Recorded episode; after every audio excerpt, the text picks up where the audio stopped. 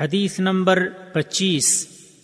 عن بريده بن الحصيب الاسلمي رضي الله عنه قال قال رسول الله صلى الله عليه وسلم العهد الذي بيننا وبينهم الصلاه فمن تركها فقد كفر. جامع ترمذی حدیث نمبر دو ہزار چھ سو اکیس۔ اور سنن ابن ماجہ حدیث نمبر ایک ہزار انیاسی۔ امام ترمدی رحمہ اللہ نے فرمایا، یہ حدیث حسن، صحیح، غریب ہے۔ اور علامہ البانی رحمہ اللہ نے اسے صحیح قرار دیا ہے۔ بریدہ بن حسیب اسلمی رضی اللہ تعالی عنہ کہتے ہیں کہ رسول اللہ صلی اللہ علیہ وسلم نے فرمایا، ہمارے اور منافقین کے درمیان سلاد کا معاہدہ ہے، تو جس نے سلاد چھوڑ دی، اس نے کفر کیا۔ فوائد نمبر ایک، اسلام یہ تعین کرتا ہے کہ ایک مسلمان اور غیر مسلم کے مابین فرق کرنے والی ظاہری علامت نماز ہے۔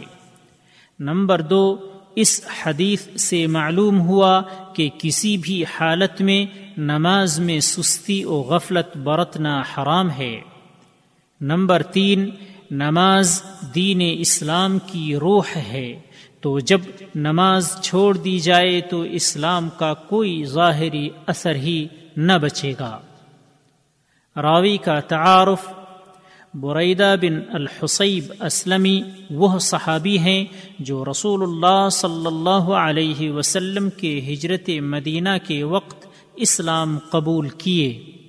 ہوا یوں کہ جب اللہ کے رسول صلی اللہ علیہ وسلم سفر ہجرت مدینہ میں ان کی بستی سے گزرے تو یہ اور پوری بستی تقریباً اسی شخص مشرف ب اسلام ہو گئے اور اسی وقت آپ صلی اللہ علیہ وسلم نے انہیں عیشا کی نماز پڑھائی۔ آپ کی روایت کردہ حدیثوں کی تعداد ایک سو ستہتر ہے۔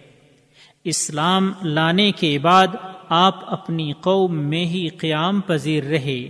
غزوہ احد کے بعد اللہ کے رسول صلی اللہ علیہ وسلم کے پاس مدینہ آئے اور آپ کے ساتھ تمام غزوات میں شرکت فرمائی۔ اس کے بعد آپ بسرا آ گئے اور وہیں ایک گھر بنایا۔ پھر آپ غازی بن کر خوراسان گئے۔ مقام مرو میں آپ نے سکونت اختیار کی اور مرتے دم تک وہیں مقیم رہے۔